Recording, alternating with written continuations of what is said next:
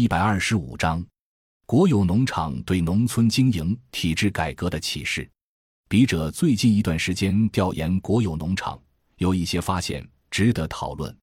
其中最为重要的是，国有农场的经营体制对农村经营体制有着相当重要的启示作用。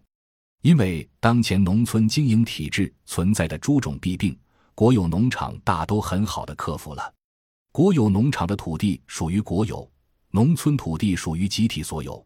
国有与集体所有是两种有所差异的公有制，都不同于土地私有制。在一九八三年，全国农垦系统普遍学习实行农村分田到户的经营体制。进入二十一世纪，农村取消农业税及附着于农业税上面的各种收费，而国有农场没有取消之前向承包土地职工的收费。而改为收取租赁费，从而走上了与农村经营体制不同的道路。当前全国农垦系统共有九千多万亩耕地，数百万职工。据有关资料，全国农垦系统用约占全国百分之四点三七的种植面积，生产出全国百分之五点八八的粮食。二零一五年，农垦系统的粮食亩产达到四百七十六公斤，高出全国平均水平一百二十多公斤。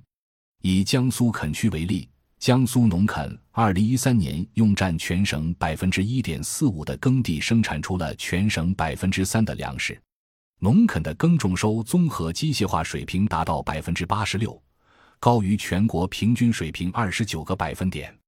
几乎在全国所有省区，国有农场的农业机械化程度、科技水平、农业组织化程度、农业综合服务能力都好于地方。当然，全国农垦系统内部差异也很大，其中新疆建设兵团直属中央，农垦与戍边两项职责使新疆建设兵团与一般农垦具有很大差异。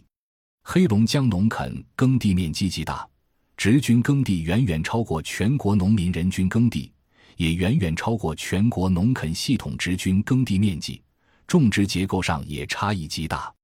而全国大部分省区国有农场人均占有耕地面积与一般农村无异。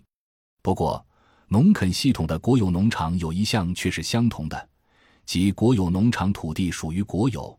正是土地国有，形成了当前国有农场的独特经营体制。以下我们重点以对安徽农垦的调查为例，讨论农垦体制及其可能对农村经营体制的借鉴意义。感谢您的收听。本集已经播讲完毕，喜欢请订阅专辑，关注主播主页，更多精彩内容等着你。